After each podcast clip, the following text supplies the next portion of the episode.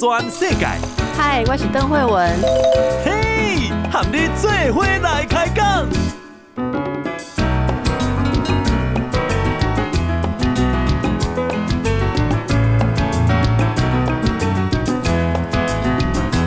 大家好，这是报道全世界，我是邓惠文。今天的天气有一个特别的事情要跟大家报告的哦，那就是南投以南有六个县市都有大雨特报。这是因为受到西南风的影响，今天中南部地区都会出现降雨哈。那么呃，这个花莲富源甚至气温飙到三十七点八度，有十个县市都有高温特报。那气象局特别请大家注意。东南部要留意所谓的焚风。这个花莲复原今天出现的是三十七点八度的高温，中午前后花莲县中谷都是橙色灯号。好，那这个极端的高温还是可能会影响啊很多的民众，尤其是身体有一些特别状况啊，或者是比较虚弱、慢性病人、老人、小孩哦，很多都在这个呃中暑或者是有热衰竭的状况下，影响到身体的健康。所以大家如果是有到户外的话，不要太小看这样子的天气啊，好天气其实就是到周末啊，或者是周下周一到下周二或周三，因为封面的关系，所以台湾上空会被封面笼罩，全台各地都会下雨。这个是呃气象局的这个意见哦，他们认为说周六开始水汽都会增加，午后阵雨的范围会扩大到东半部地区跟北部的山区。那么到了下周二、周三，就会有一波叫做典型的梅雨滞留风来到台湾的上空。那么这个希望可以带来一些雨量啊，因为现在这个水利署的南区水资源局啊表示说，他们在期待，如如果连日大雨进补可以继续下去的话，那么下周就可以期望这南区的一些水库哦都有满库的希望。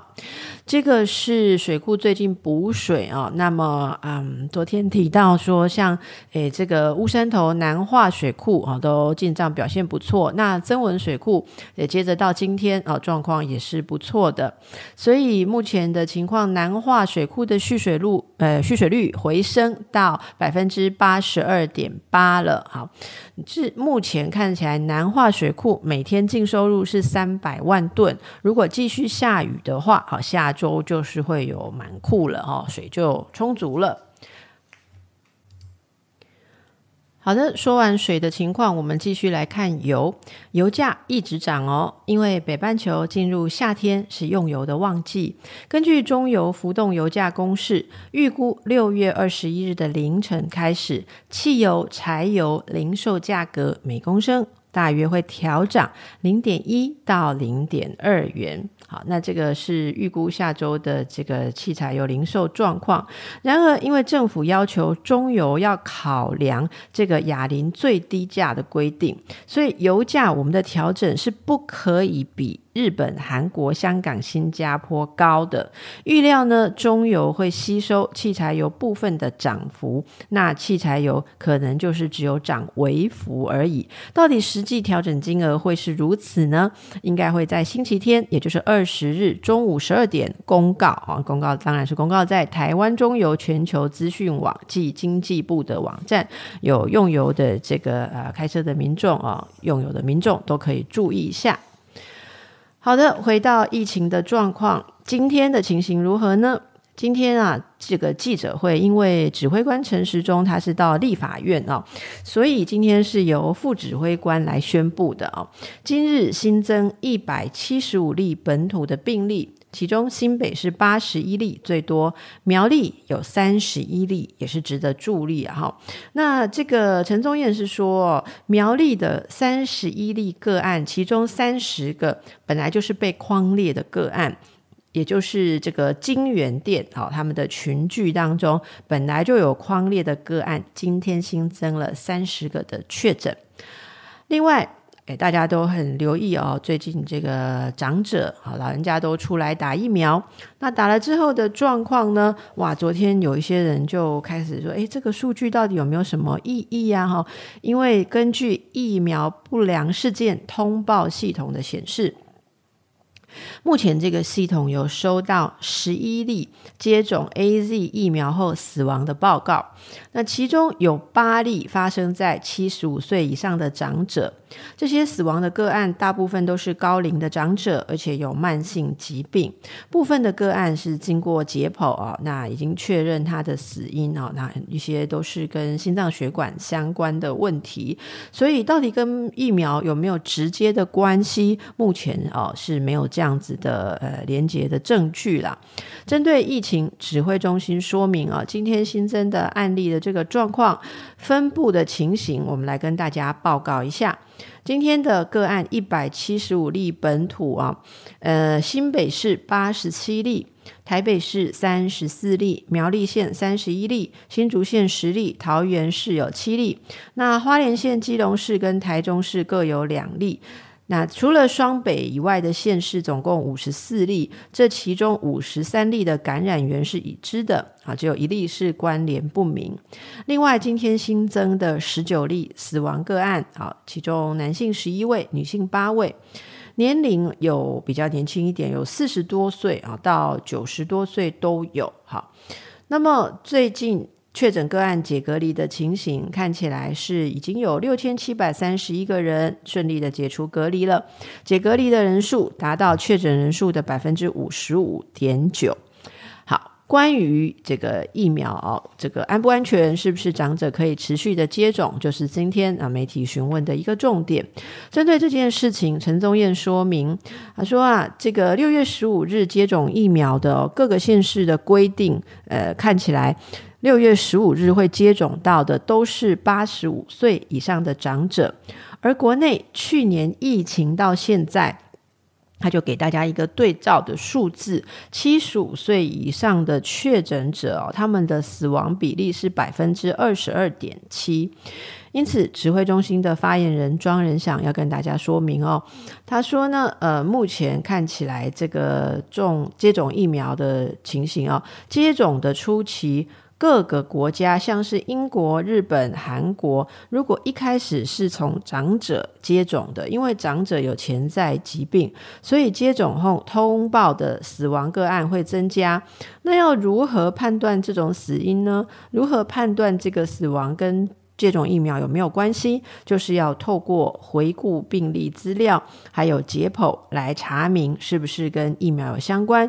他们也会持续的监测。好。呃，目前这个九呃接种哦 AZ 疫苗之后啊，那有这个死亡事件发生的，昨天是新增九例，加上先前两例，所以全国是有十一件的这样的通报。最年长的是九十七岁，那之前还有一例是五十多岁。好，这个是指挥中心的统计啦。那么这个会不会造成所谓的疫苗缓打潮？有没有这样的情形？目前似乎是还没有看出来。好，那么也看到一些媒体。记者会到各个接种点去，呃，查访啊，询问一些接种的老人的心情哦，呃，似乎有去的都还蛮淡定的，然后当然不淡定的就不会去啊。不过看起来目前安排接种的人还是如预期的，呃，蛮踊跃的哈。那大家如果家里面有老人的话，也可以跟呃自己呃常看的这个老人家哦，他持续在看的医生讨论看看他的身体的慢性状况到底是会不会有影响。的，那么呃，现在看起来的已经有两名呃，这个所谓接种疫苗之后啊，刚好死亡的案例哦，呃，解剖的结果出来，有看到一例是急性心肌梗塞，另外一例是发现有三条动脉阻塞的情况。好，根据疫苗后死亡通报，这个。不一定就是确定疫苗引起的啊。所以当然这个对于呃政府单位来讲，可以透过一些数据或是调查，但是对民众而言哦，这个家人就是就是一个是无法取代，这不是数字可以解释的。那关于这个呃大家的疑虑，指挥中心哦，还有各个方面的专家，包括医学的专家，似乎给出的意见都是一致的哦，那就是呃就是确定一下自己身体的状况，如果不是特别在一个不稳定的情形之下，哦也没有直接相关的这个呃影响生命不稳定的情形的话，那么接种疫苗的好处应该是比接种疫苗这个现在还不确定的风险哦来的呃大了哈，所以应该还是鼓励大家来接种。呃，像有人就提出啊，南韩的这个数据啊，参考一下南韩的状况。南韩是在二月二十六日的时候全国疫苗施打，但中途他们曾经因为 AZ 疫苗那时候在世界上有这个呃，是不是造成血栓的这样一个疑虑，一度中断了施打。不过他们在五月的时候又开始恢复了大规模的接种，截至上周末为止，南韩已经有大约是一千三百二十二万人接种过第一剂的疫苗，这已经占到南韩全国人口的百分之二十五。那不过他们这个接种的人当中啊，也出现了两百四十一起接种之后猝死的报告。至于不良反应，有四点七万件啊，四万七千件。根据南韩的一些报道，像是新美日经济或是韩联社的报道，到上周末为止，南韩啊有一千三百二十二万人接种了疫苗。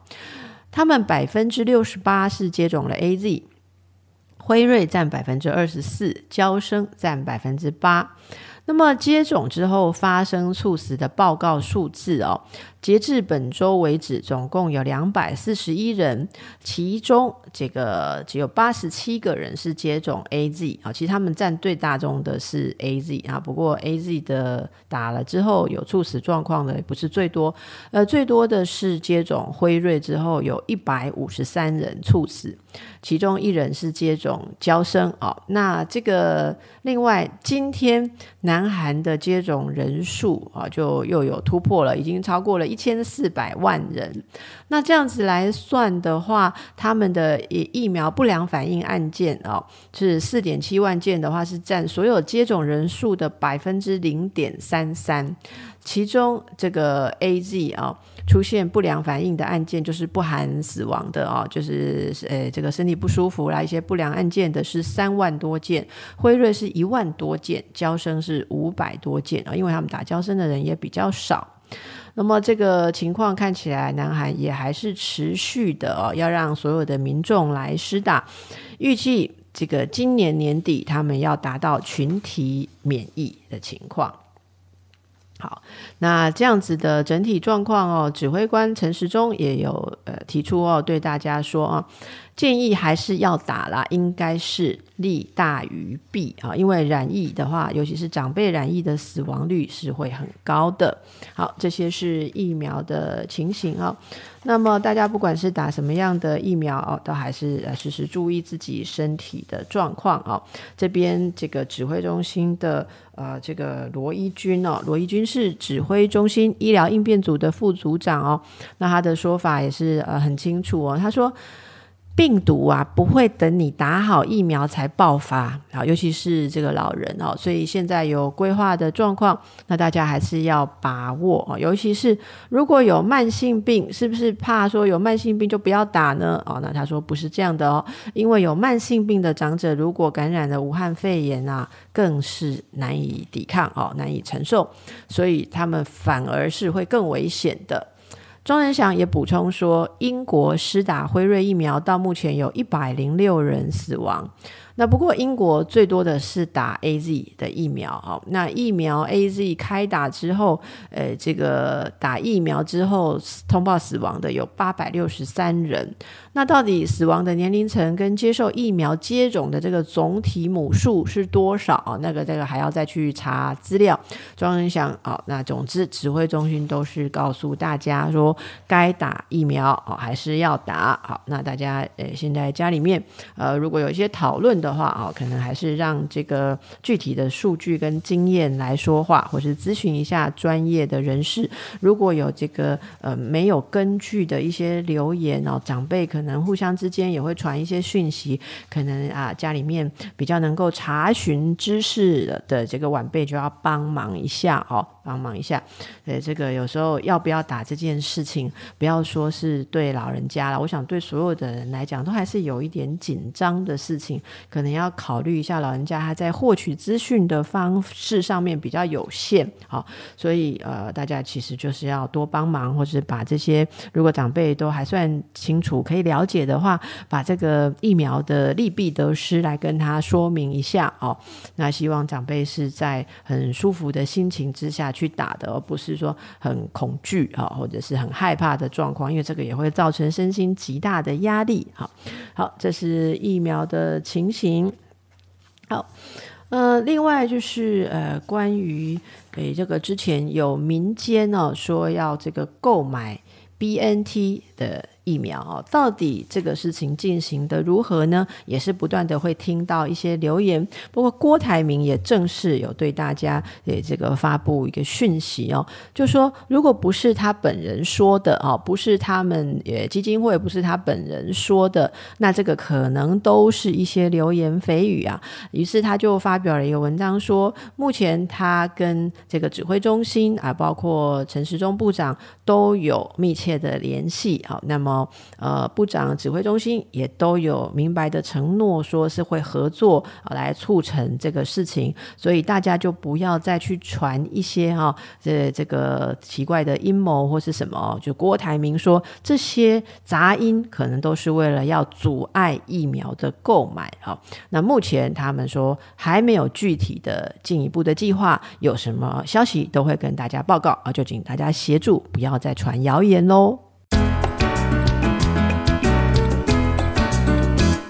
全世界，邓慧文和你做伙来开讲。大家好，咱个登来报道全世界，我们来看一下呃全球其他经济哦各方面的状况哦，一直看疫情其实也是会压力很大哦。大家应该固定时间来看一下疫情，固定时间来看新闻，但是还是要记得哦自己的心理健康需要适时的调节，这个非常的重要哦。好，我们来看一下全球数位化发展的情况，这是随着全球迈入大规模数位化的时代。英特尔，也就是 Intel 新上任的执行长啊，这个执行长叫做季辛格，他很看好半导体市场的发展，大胆的预测相关产业可以在未来的十年继续蓬勃成长。基辛格在 CNBC 举办的一场研讨会当中指出，哦，他的说法是这样，他说：“我们相信市场全世界处在一个扩张中的时期，我预测未来还有十年的荣景正在等着我们，因为全世界正变得越来越数位化，而所有数位化的产品。”一定需要半导体。这个基辛格是刚上任没有多久啊，他就确宣布要斥资两百亿美元，在美国兴建晶片厂，要盖在亚利桑那州。他投入晶片制造的工作啊，那要跟谁竞争呢？当然就是跟我们台积电啊，还有韩国的三星啊这些代工厂来竞争。他说，未来几年会继续在美国、欧洲这些地区扩建发展，确定的计划会在年底之前公布。他希望啊，借由他们的晶片厂、晶晶片厂大量的生产哦，要平衡掉全球的晶片供应模式，那要避免这个晶片供应过度集中在亚洲生产。这个同时参与研讨会的高通的执行长啊，高通的执行长是阿蒙啊，这是他的姓阿蒙。他表示说，英特尔的晶片代工计划对高通来讲也是好事啊，因为高通可以利用英特尔的产房生产自己的晶片。那他们双方不排除在没有重叠的领域可以进行合作，其中高通是以研发五 G 的晶片为主的，英特尔啊，Intel 大家。很有名，知道哦，是聚焦在电脑的中央处理器，哎，所以可以看到这个晶片半导体真的非常的重要。那也可以看出啊，包括美国在内哦，其实会想要意识到，诶，太过于依赖像台积电然后三星这样的话，他们是呃感到有一点不安全啦，所以希望自己可以多生产。好，那这也可以让我们看到，目前半导体的角色真的非常的重要。好，呃，台湾哦，这个。安倍哦，日本的首相安倍哦，他说呢，哎，这是前日本的首相安倍才对哦。他在广播节目当中说到哦，台湾是日本的老朋友、好朋友。他说，当那个国家陷入困难之中的时候，我们送疫苗是理所当然的。那这个是媒体报道说，呃，前日向安倍啊，安倍晋三，他是在接受日本的广播节目访问的时候啊，提到这个对台湾的情感了啊。这个的广播节目叫做饭田浩司的 OK Cozy Up，好，这是节目的名称。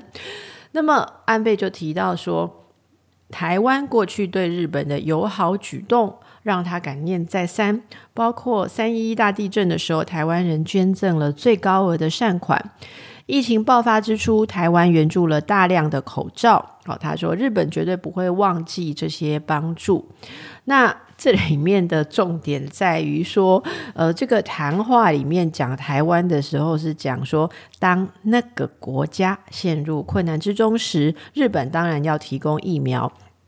这个谈话因为直接公开称呼台湾是国家哦，是那个国家，所以受到了广泛的关注。好，那这个也是呃，日本应该说非常有代表性的官方人物哦，公开也公开的称呼台湾是一个国家。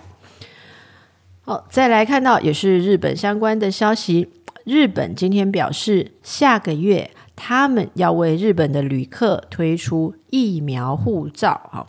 疫苗护照呢，在这个同时，世界各国政府都在寻求各种方式，希望让观光可以复苏啊，至少商务旅行可以先走啊。日本的内阁官房长官加藤胜信告诉记者说：“我们正在准备发放疫苗证明给需要的人，在他们造访国外的时候，好，那意思就是日本的呃这个国民出国的时候啊，他们需要出示有打疫苗的证明，所以日本政府会发这个疫苗证明给需要用这个证明的人。”加藤胜信表示说：“这个证明会是。”纸本的，而不是数位的。他们地方政府会从下个月开始来发放。那欧盟也在演拟，今年夏天要推出数位疫苗护照，来迎接啊需要的观光客。部分的欧盟国家计划是以国家层级来发放证明，也就是说，一个人未来拿出这个他有接种疫苗的证明哦，这个保证单位就是以国家好为层级哦，不是说一个呃。地方政府啊，或者说一个特殊的，诶，当然不可能是一个疫苗的厂商或一个医院呐，哈，它必须是国家认证的，就是这是事实，这是真的啊，你有打过这个疫苗。那欧盟的版本里面哦，就会包含写说，这个人是不是接种了疫苗，那他是不是曾经感染病毒啊？检测阴性，还有染疫复原，哇，这些算是相当呃这个重要的个资哦，说都要在放在疫苗护照里面哦。那上个月，华盛顿啊也在考虑是不是要用一份特别的文件来提供给他们的美国公民啊，就是已经有接种疫苗要出国旅行的公民来用。那这个想法呢，在某些地方当然会引起争议啦。例如比较保守的人就会认为说啊，像刚刚讲的欧盟的版本，哎，这个这个资泄露这么多哈，这一个人这么私密的事情，他感染过什么病，什么时候检测阴性、染疫复原，啊，通通要这样放在证明上给陌生人看到吗？好像美国佛罗里达州跟德州就是一向是比较保守的州。他们对于华盛顿提出华盛顿州提出这样子的一个建议哦，他们就比较是反对的。他们是反对疫苗旅行文件啊，因为这个牵涉到违反人权、违反人的基本权利的问题。好，那日本呢？啊，企业界的声音呢，就是很强烈。企业界说，现在哦，好像没有那么多人在意这些资讯有没有泄露，因为大家比较在意的是可以重新建立商务旅行，赶快来救经济哦。所以这是企业方的声音。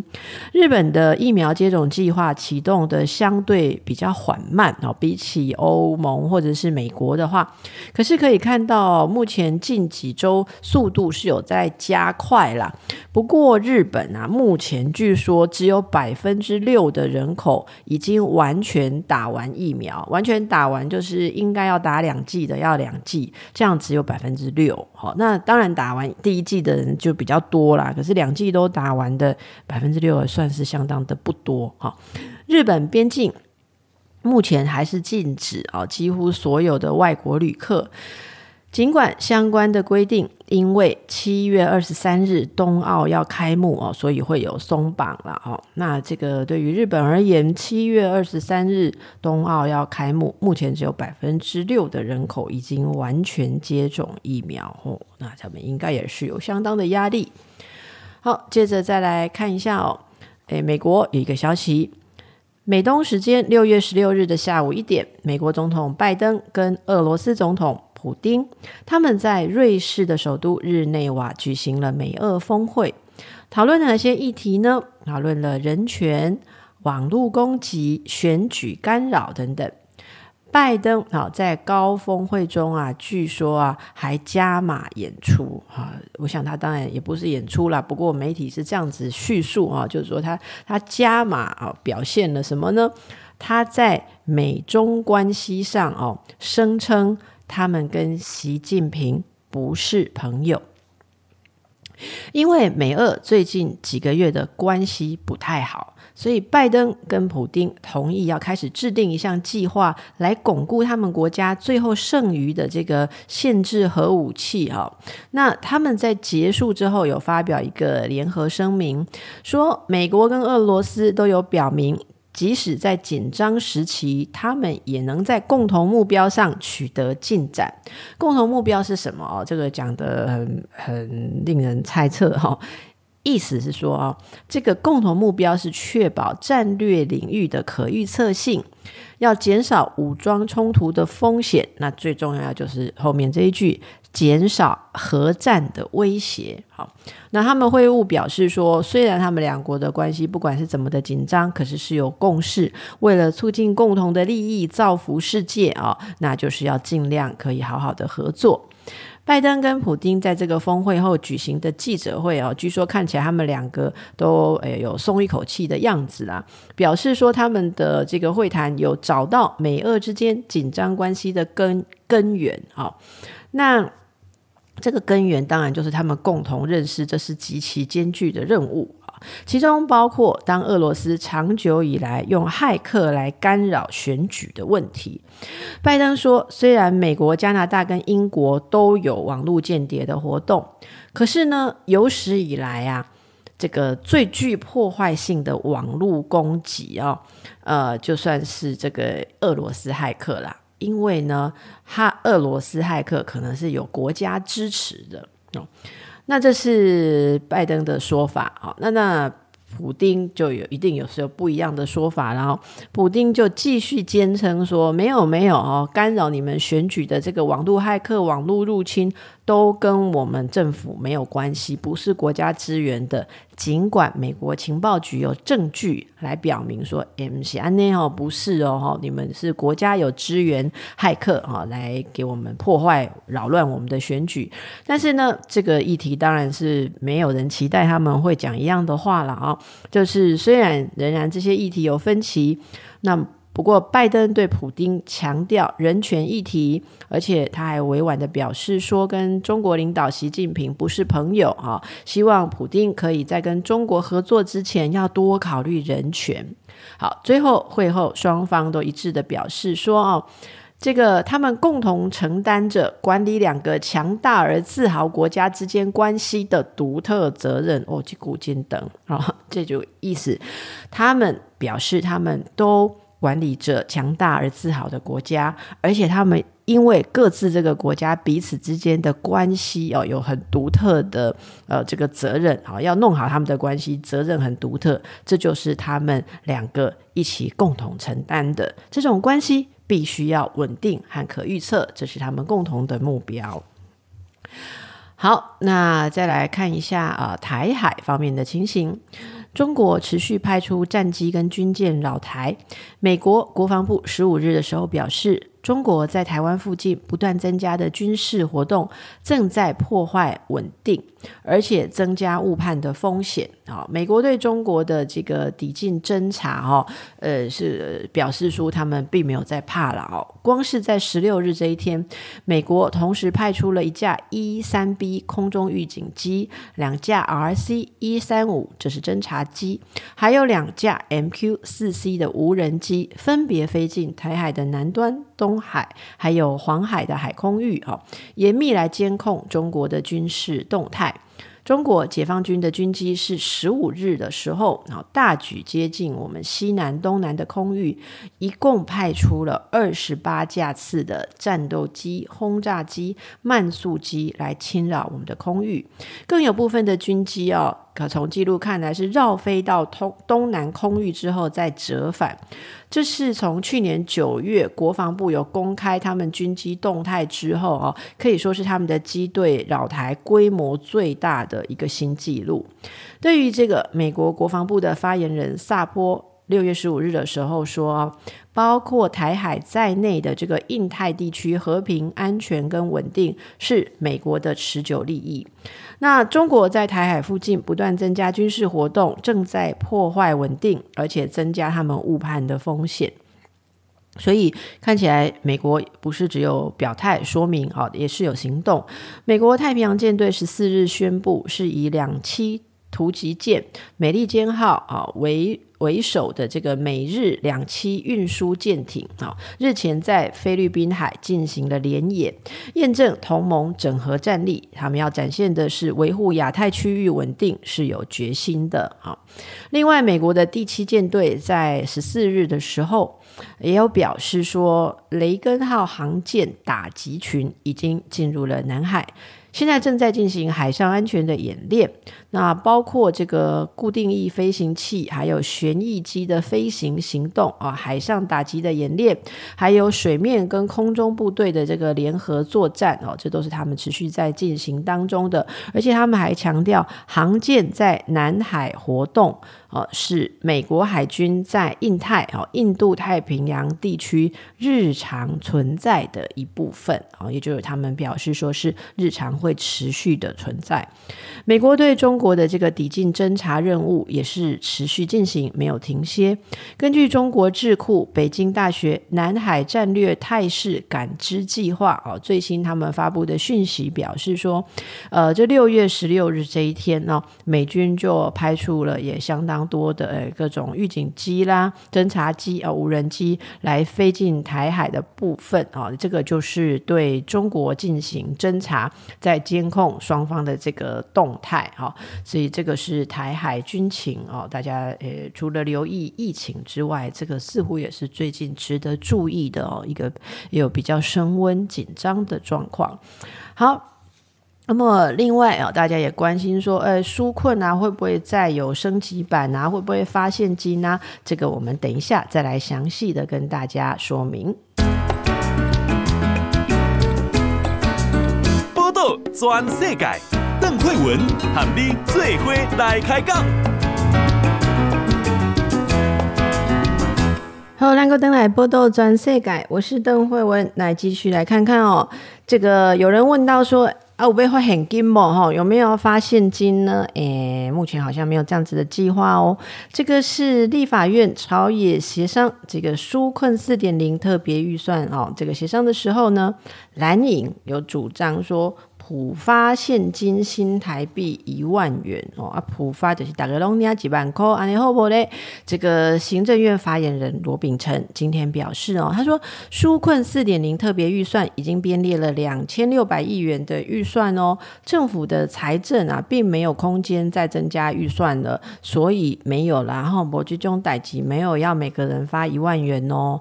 好，立法院朝野连日来就纾困四点零的特别预算进行协商。啊，那么刚刚提到的全民普发现金一万元是国民党的主张。对于这个，呃，就是由行政院发言人罗秉成哦，正式在行政院后的会后记者会来跟大家表示的哦。那他说，各界提出的这个现金发放额度啊，不管是一万呐、啊，还是有人另外一个版本是要发两万四千元，那总金额会到两千亿到五千亿之间。目前政府的特别预算是没有空间再增加这个部分了，现阶段。不会普发现金。罗秉成的原文是说：哦，现阶段行政院所规划的纾困四点零方案是要救急济穷啊，所以为了这个编列了两千六百亿元，并没有足够预算可以再增加两千亿到五千亿，这要考虑国家整体财政负担的因素，因此现阶段没有规划。好，没有规划普发现金的做法。罗秉成也表示，到六月十六日为止，就是到昨天，现金纾困哦，这个政府的现金纾困已经发放七百零五亿元了，受惠的人数达到四百四十四万人。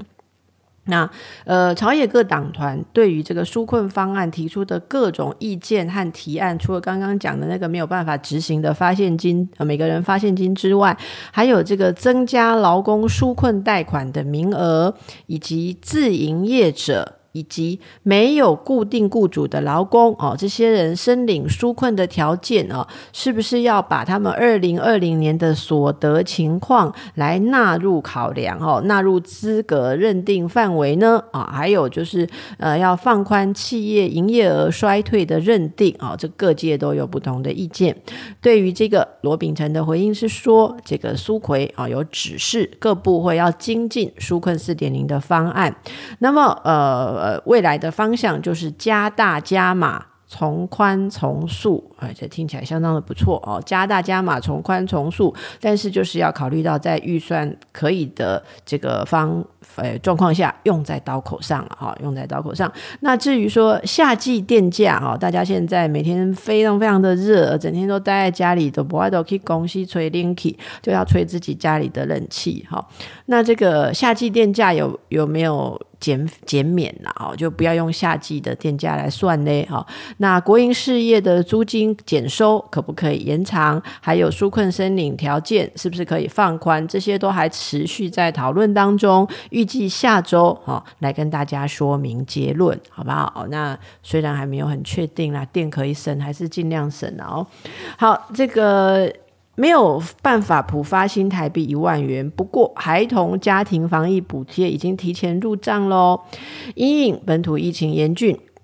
那为什么会有这个补贴哦？就是因为很多家长是请假在家照顾小孩的，所以行政院有宣布发放一个孩童家庭防疫补贴，受惠的对象就是你家如果有国小以下的孩童啊，那就是含。比国小更小的啦，幼儿园哦更小的，还有如果是已经比较大，像是国高中五专前三年，但是是身心障碍的学生哦，如果家里面有呃这样子范围的孩子，那这个就是显示是家长需要花心力照顾的孩子哦。那么这个每人补贴是一万元，本来是预计六月十八日。才会拨款入账，应该是明天才会拨款。可是今天据说有很多人发现一万元已经入账了啊，也纷纷的上网分享哦。行政院日前宣布要发放这个孩童家庭防疫补贴，那就是可以线上请领，或是透过实体 ATM 去领。只要拿孩童的健保卡，还有监护人自己的提款卡，之后来经由孩童家家庭防疫补贴网啊，这个来申请。或是到实体的 ATM 去操作，你就可以领取一万元的补贴。符合资格的家长可以选择线上或是透过 ATM 一种方法来领。那两项请领的方式都有时间限制哦，是到九月三十日为止，不要忘记喽，九月三十日为止。那么很多家长今天就有惊喜了哈，就发现说一万元入账了哈，阿伯大概拿五银哦，就是这个存折拿起来呃去刷一刷，或者不想出门的也用网络银行来看一下哦。其实我觉得现在如果这个家中哦，尤其是如果不熟悉网络的人。诶，办什么还需要去银行的话，大家真的亲朋好友帮忙一下好不好？现在真的很多事情网络银行都可以处理了哦，可以不用出去，呃，到银行或是去摸来摸去，真的这个是在网络上面可以查就好了啦，好不好？查查看哦，有没有你家孩童的这个家庭防疫补贴已经入账喽？好，未来哈，未来到底这个三级警戒什么时候会调整呢？啊，会不会有调整，很快的放松呢？目前看起来哦，行政院长苏贞昌说哦，疫情到底能不能够呃警戒有调整？我就未来十几天是研判的标准了。那么卫福部。机关署的署长周志浩哦，周署长表示说，目前国内有一百一十四万人接种疫苗，人口涵盖率是百分之四点九，确诊病例跟死亡病例都趋缓下降了。那 RT 值也从二点八降到零点七六。好，如果听众朋友还不熟悉 RT 值啊，每天听新闻都会听到这个 RT 值。那再跟大家报告一下，RT 值就是每个病例感染之后，算起来它会传染给几个人，这叫 RT 值。哦，那本来的二点八就是一个人感染会再扩大到传给二点八个人，现在降到少于一个人了。哈，少于零点，诶，等于零点七六，那就显示疫情是有在大家的努力下、辛苦下有受到控制。那周志浩也指出说，我们附近的邻居国家现在是流行印度变种株病毒的印度变种株，我们现在的还不是印度变种株。哈，那印度变种株的传染力会更强，所以边境管理仍然不能松懈，而且国内的社区传播风险仍然是存在的。现在。啊，大家都有看到这个交通人流好像有点回升，他一再强调说，一放松病例数就会再往上爬，因此目前还是要维持三级的警戒，让社区更安全。媒体关切说，未来能不能有机会分区解封呢？啊，分区解封哦，那卫福部的次长薛瑞元啊，薛次长说。这个病毒的特性就是，你不小心确诊数就增加，一增加就是指数型的增加，因此丝毫不能松懈。未来的十几天，好是一个研判的基准。如果大家能够把三级管制做好，并不是没有放松的机会哦。可是未来真的很关键，那能不能放松，不是现在，不是这两天。好，我们大家再撑一下，这样子啊，一定要再严格的再控管下去。那么苏贞昌也指出。说从一个月前五月十五五日双北三级警戒到五月十九日是全国三级警戒，那一开始两周每天都有五百人确诊左右了啊，现在已经连续四天都是两百例以下。那我们当然是希望疫情继续这样朝好的方向去发展，台湾丝毫没有松懈的本钱。好，另外外界哦也有询问哦，呃，美国送给我们疫苗的进度啊、有没有持续在进展？然后下一批什么时候会再赠送呢？周志浩重申说，这几天都在跟美方联系讨论，很多作业的细节安排就是持续的在讨论安排磋商当中，只要有消息就会进一步跟大家报告。好，来，那我们看一下台北市哦，台北市的疫情。今天的确诊数是三十四例，昨天快筛阳性的人数是十五个人。这个台北市长柯文哲今天下午啊，他宣布说他要启动一个清零计划，硬清零哈，硬硬的清零计划。他寄出两项新措施，新措施是第一，确诊者未来是不可以住家里，好。如果坚持好，那就要签切结书。如果未来出事的话，不会获得任何的赔偿。另外一项措施是，市政府会依照确诊者为中心，用同心圆的方式，把周遭可能感染的人，呃，这个。他是讲抓出来疫调了，好不好？就把周遭可能感染的人，呃，请出来疫调，好不好？哈，那呃，柯文哲认为这样才能达成清零计划，唯有做到清零，才能讨论解封的问题。这是柯文哲今天下午记者会的表示了。那这今天就是本土案例一百七十五例新增嘛，台北有三十四例新增。他说：“看北市各行政区的确诊统计哦，现在万华不再是热区，散落在行政区还有潜藏的案例。”好，那另外有三个行政区是完全没有案例。柯文哲表示说，用二十个急诊医院的快筛百分比看起来是百分之零点九。昨天快筛阳性全北市是十五个，已经降到百分之一以下了哦。所以他认为这样看起来，现在社区普筛的效果不大。好，就是看起来筛这么多，但是抓到的这个比率低嘛。哦，可是还是有些零星的个案。所以如果要朝向清零的话，他说要有新思维，所以跟大家宣布这个新的计划。好，那刚才这两个计划，如果是台北市的听众朋友，可能就特别留意一下。第一个就是确诊者一定要去住防疫旅馆，好，不管你家有没有独立房间，有没有怎样，反正就是呃避免家户感染，切断传播链。确诊者一律要出去防疫旅馆住。那不愿意入住者，哈，要签切结书，未来发生问题不得取得补偿。第二个意调的范围哦，就是呼吁啊，打造护城河，市民人人有责。哦，除了被防疫医师框列的接触者之外，北市还要进一步框列曾经与确诊者接触的高风险对象。那这些高风险对象哦，安排接受筛检、接驳跟筛检的费用哦，都是北市府来负责。目前看起来，万华已经不再是疫区哦，而不再是疫区的热区啦。每个行政区，台北的每个行政区都有潜藏的案例，所以柯文哲用的比喻是要剿灭游击队好的阶段。好，那这个柯文哲也坦言说，他认为不能够一直封城下去，因为有些产业已经受不了了哦，所以他要启动这个清零的计划。好，呃，清零的计划。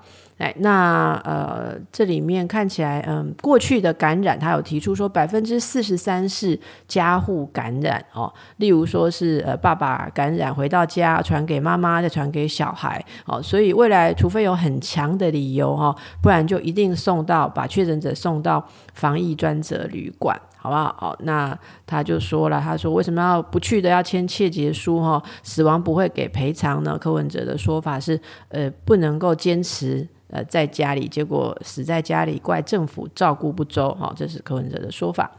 此外，目前阳性率啊，每天的阳性率不到百分之一，所以不再采用快筛哦，不再特别用快筛普筛的概念，而是画确诊者中心的同心圆哦，来来去抓出哦这个要呃筛检的人哦，就是说比较应该说是彻底好详细的疫调，所以这是台北市民要配合的事情。